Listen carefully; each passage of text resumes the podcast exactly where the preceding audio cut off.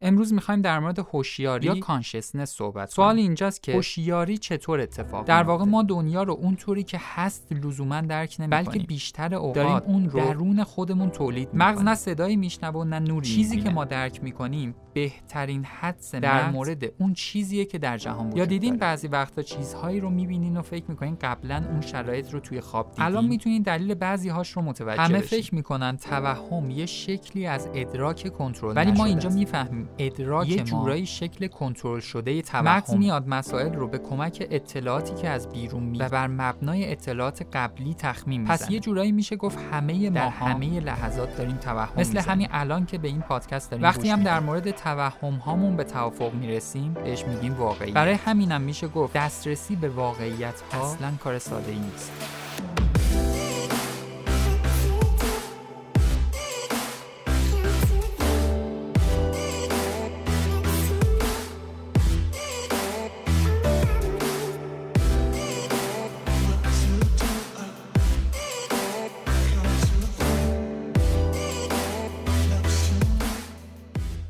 دوستان سلام. به 39 همین پادکست مونیاز خوش اومدین. این پادکست قرار شنبه 6 دی ماه 99 منتشر بشه. پادکست های مونیاز حاصل تلاش یک گروهی از افرادی که رسالت فرهنگی خودشون رو آگاهی بخشی عمومی تعریف کردن و این پادکست هم بر مبنای همون رسالت در حال تولیده. توی این پادکست ها مباحث مرتبط با روانشناسی، روانپزشکی و علوم شناختی رو تا جای ممکنه ساده و کاربردی می‌کنیم. با این امید که بتونه مورد استفاده عموم مردم قرار بگیره. شما می‌تونید پادکست ها رو از طریق تمامی سرویس های ارائه دهنده خدمات پادکست مثل کست باکس بدون مشکل فیلترینگ گوش کنید. همچنین ما پادکست ها رو توی کانال تلگرامی خودمون با ID at sign مونیاز پادکست هم آپلود می‌کنیم می‌تونید از اونجا هم به پادکست ها دسترسی داشته باشید. از طریق اینستاگرام مونیاز هم می‌تونیم با ما در ارتباط باشین. معمولا محتوای تکمیلی پادکست ها رو اونجا براتون می‌ذاریم کتاب معرفی می‌کنیم. بعضی از مباحث رو بیشتر توضیح میدیم که می‌تونه بهتون کمک کنه درک بهتری از مباحث پادکست ها داشته باشید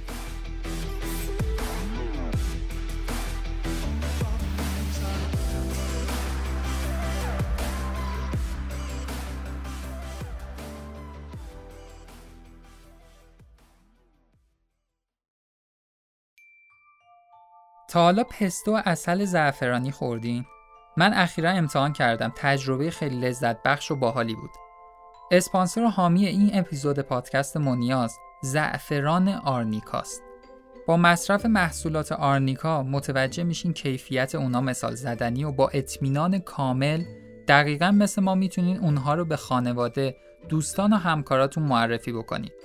شرکت آرنیکا تو قطب تولید زعفران جهان یعنی شهر تربت هیدری واقع شده. گواهی نامه های بین المللی برای محصولاتشون گرفتن، صادرات زیادی به کشورهای اروپایی دارن و همه اینها نتیجه یک کار منظم و مداوم در جهت رضایتمندی مشتری بوده. مثلا بسته بندی هاشون به روش مپ یا اتمسفر کنترل شده انجام میشه. در نتیجه هم محصولاتشون کاملا بهداشتی هستند و هم تازگی و عطر و طعم محصولات آرنیکا تا زمان استفاده کاملا حفظ میشه. به نظرم یه سر به سایتشون بزنید تنوع محصولاتشون رو ببینید. شاید مثل ما از تجربه اونها شما هم لذت بردید. زعفران آرنیکا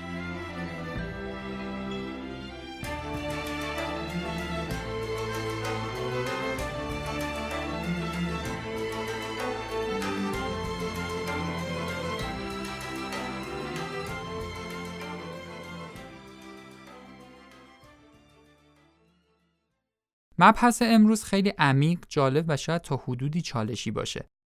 پذیرش مباحثی که می‌خوایم مطرح کنیم نیاز به تعمق و تغییر نگرش داره.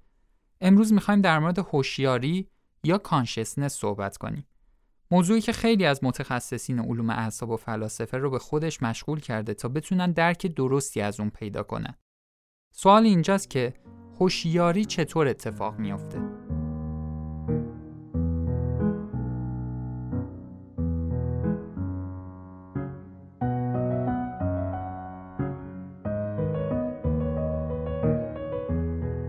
تا حالا از پادکست ها حتما یاد گرفتین که هر رفتار، هر ادراک و فهمی نتیجه فعالیت میلیون ها نورون توی مغز ماست.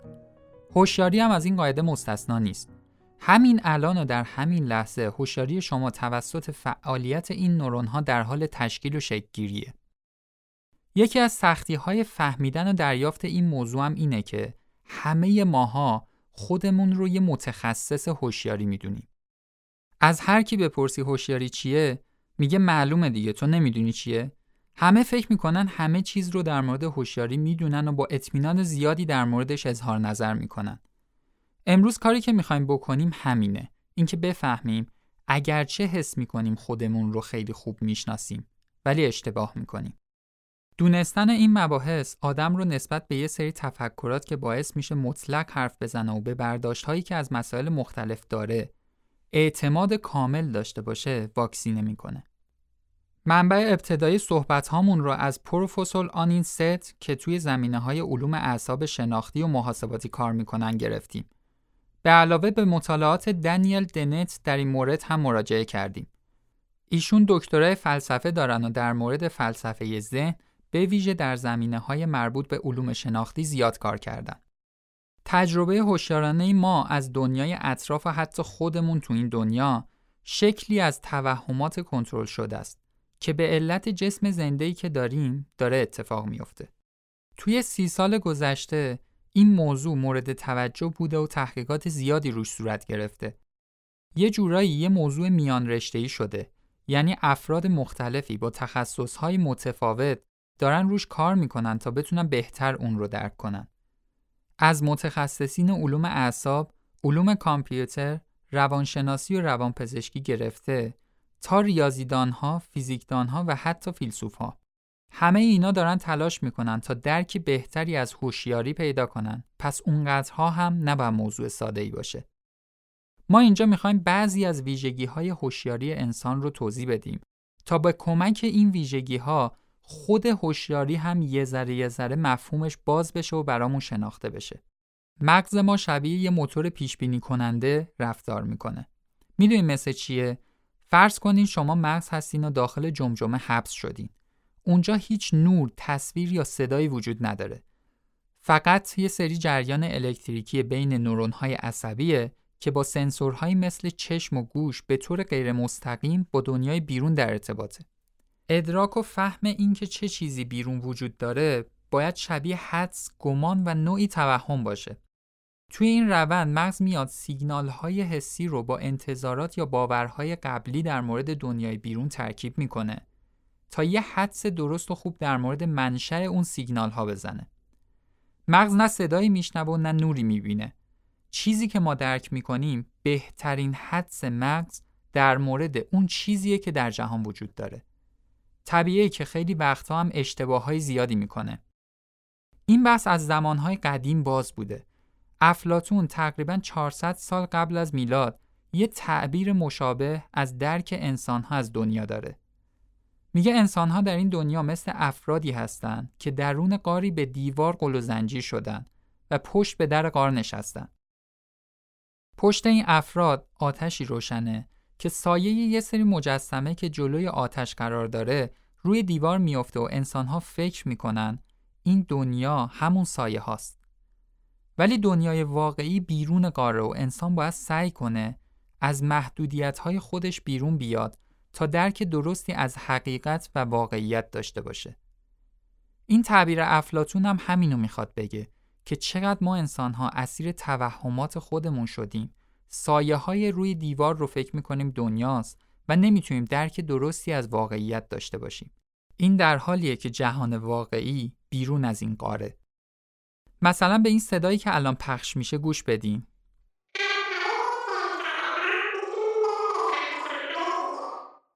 عجیب بود نه؟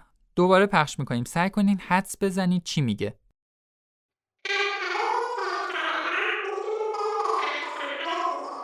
حالا به این گوش بدی.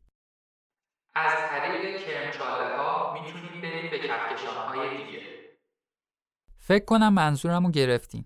حالا بریم صدای اولیه رو دوباره گوش کنیم.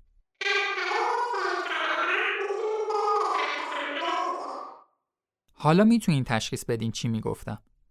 صدایی که میشنوین هیچ فرقی نکرده. فقط بهترین حدس مغز شما از منشأ و اصل اون صدایی که میشنوین تغییر کرده. در نتیجه باعث میشه چیزی که هوشیارانه میشنوین تغییر پیدا کنه. اطلاعات دریافت شده مبنای ادراک مغز رو برای ما متفاوت می‌کنه. اینجا می‌فهمین به جای اینکه ما دقیقا چیزی رو که میشنویم درک کنیم ادراک ما به اطلاعات قبلی هم وابسته است. در واقع ما دنیا رو اونطوری که هست لزوما درک نمی کنیم بلکه بیشتر اوقات داریم اون رو درون خودمون تولید می کنیم. خیلی وقتا این دنیا رو اونطوری که دوست داریم می بینیم. در مورد سوگیری های ذهنی قبلا زیاد صحبت کردیم. دوست داریم حس کنیم کرونا با ما کاری نداره این حس رو باور می کنیم. اصلا کاری با واقعیت نداریم.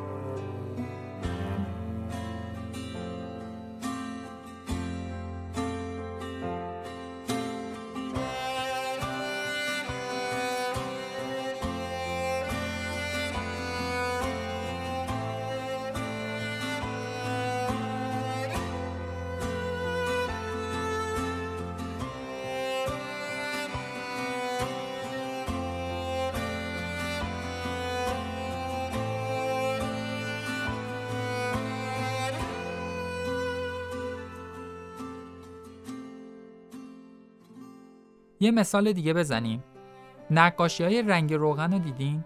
از دور خیلی قشنگ هستن ولی اگر از نزدیک نگاه کنین می‌بینین جزئیات اونقدر که شما انتظارش رو داشتین توی نقاشی ها درج نشده چرا از دور انقدر اونها رو خوب می‌بینیم ولی از نزدیک در حد انتظار ما کامل نیست؟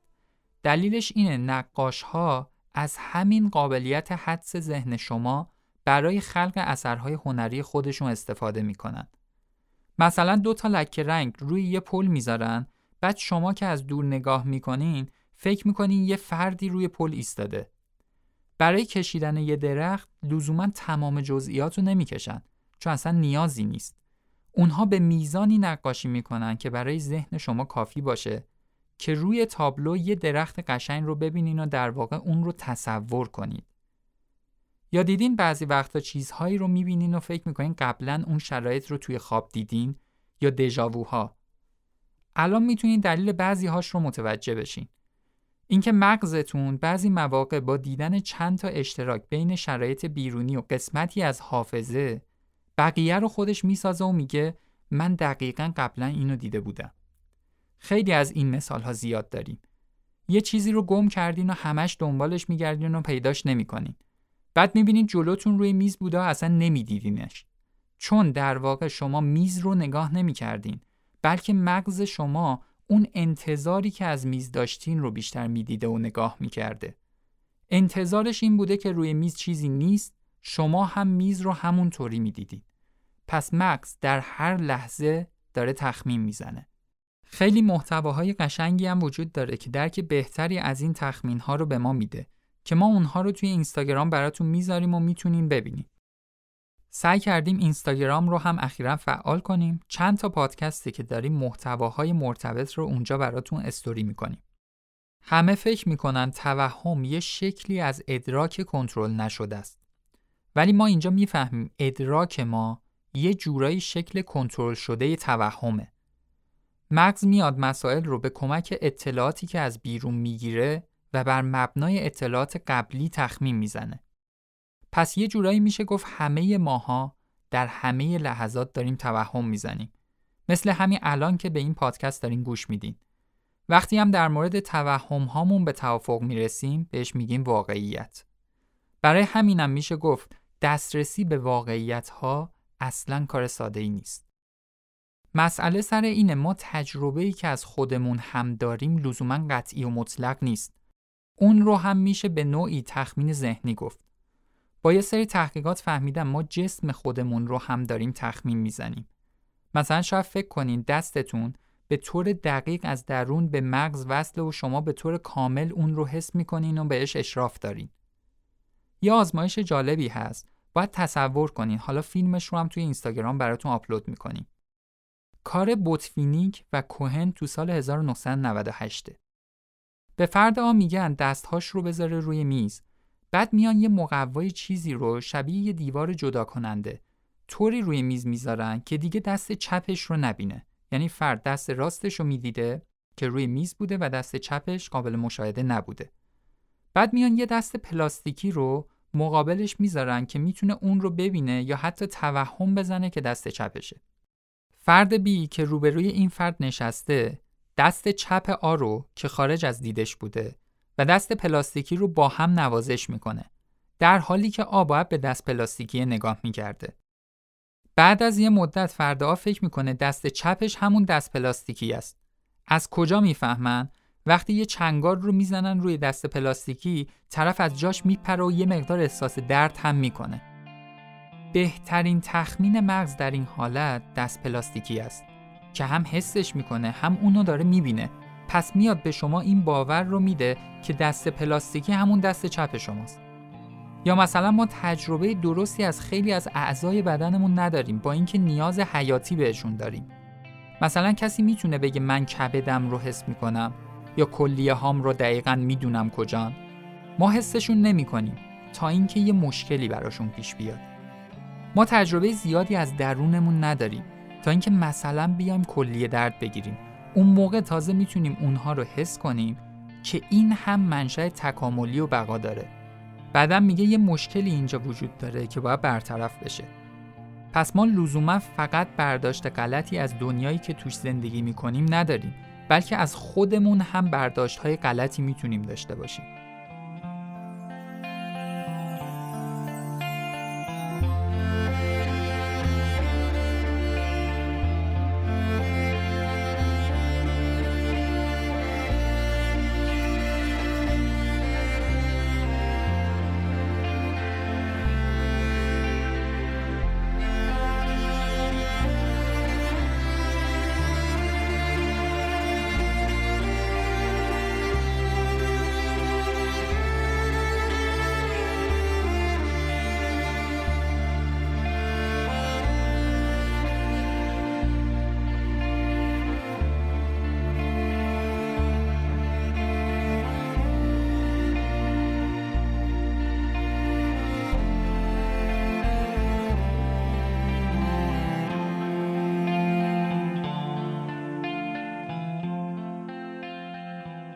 امیدوارم پادکست قبلی که در مورد توهم بود رو گوش داده باشیم. خیلی هم ما الان نمی‌خوایم از این طرف بیافتیم که فکر کنیم دیگه هیچ چیزی درست نیست و هر چیزی هست توهمه.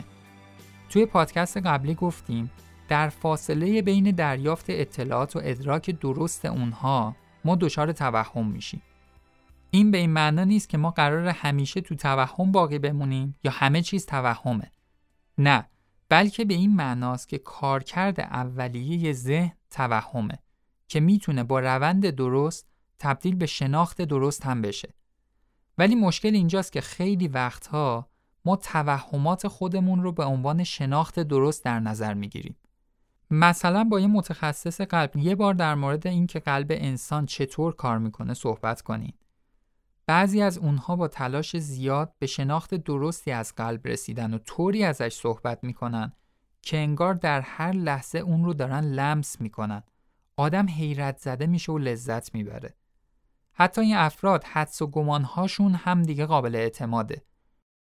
تخصص و شناخت تا حدی میره بالا که حتی وقتی به یه چیزی شک می‌کنن هم اون شک و تردید می‌تونه مبنای درستی داشته باشه و همون باعث تشخیص بیماری افراد میشه.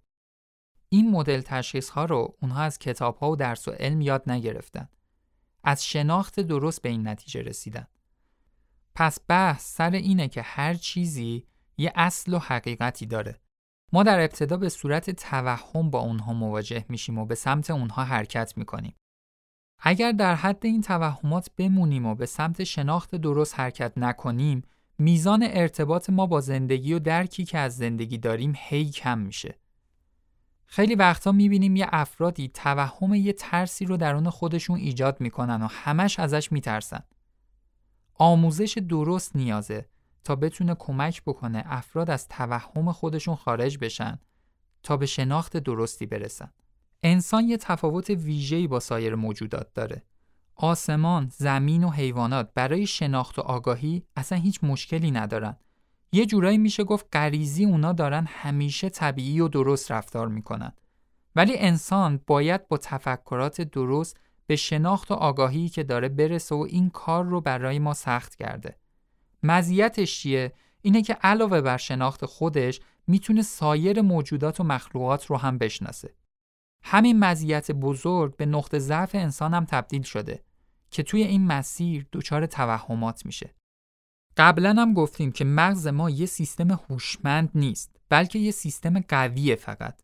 خود مغز انتخابگر نیست. بر مبنای مسیری که بهش میدیم حرکت می‌کنه و اون مسیر رو خیلی تقویت می‌کنه. اگر مغز تو مسیر درست شناختی حرکت کنه، عملکردهای مغز هم خیلی قوی میشه. حالا اگر اشتباه بهش مسیر بدیم، میره به سمت تصویرسازی، تخیل و توهم. مثلا به این تبدیل میشه که اگر تا یه جایی از چیزی رو رفتی و نفهمیدی، دیگه بقیهش رو خودت بساز. اگر مغز دچار اختلال کار کردی بشه، از اونجا به بعد اختلال های روانی هم به وجود میاد.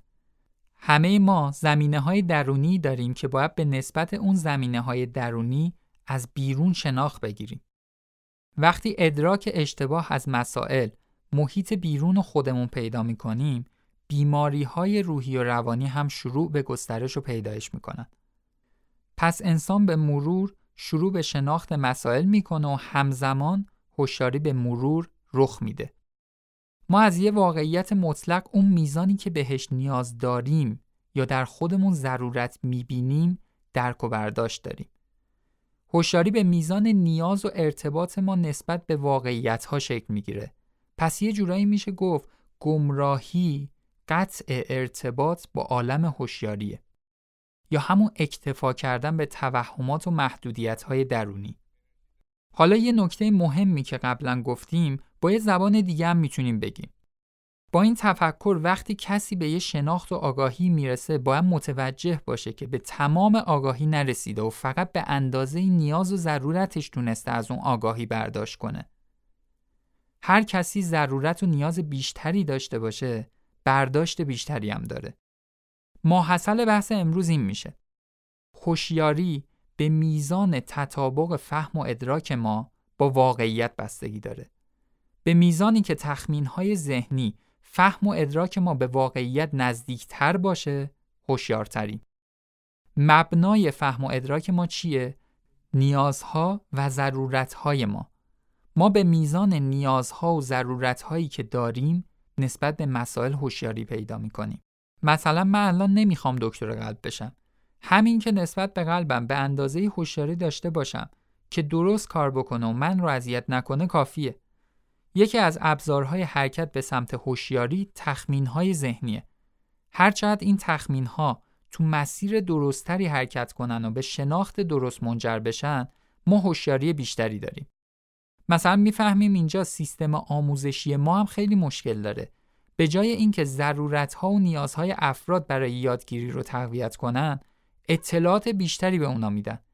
این اطلاعات بدون ضرورت و نیاز درونی منجر به آموزش و آگاهی و هوشیاری نمیشه اصلا. فقط یه توهمی از علوم تو ذهن بچه ها ایجاد میشه که کاربردی نیست و زندگی بهتری هم برای اونا تولید نمی‌کنه. به آخره پادکست شماره 39 مون نزدیک میشیم. ممنون از زعفران آرنیکا که حامی این اپیزود پادکست مونیاز بود. لطف می‌کنین اگر پادکست ها رو دوست داشتین به افراد دیگه هم اونها رو معرفی کنین و بهشون یاد بدین چطور می‌تونن پادکست گوش بدن. امیدواریم در کنار شما بتونیم با توجه به نیازهای واقعیمون هوشیاری بیشتری تو زندگی هامون داشته باشیم و پادکست های بهتری در خور شعن شنونده های دوست داشتنی مونیاز تولید کنیم. نمی‌دونید چقدر ضبط پادکست حداقل برای من کار سختیه ولی الان که داره تموم میشه حس می‌کنم چقدر لذت بردم از این مباحث و یه تشکر به شما هم بابت همراهی تو این مسیر شخصا بدهکارم. دم شما گم سپاس بابت حمایت هاتون تا شنبه آینده و یه پادکست دیگه فعلا خدا نگهدار.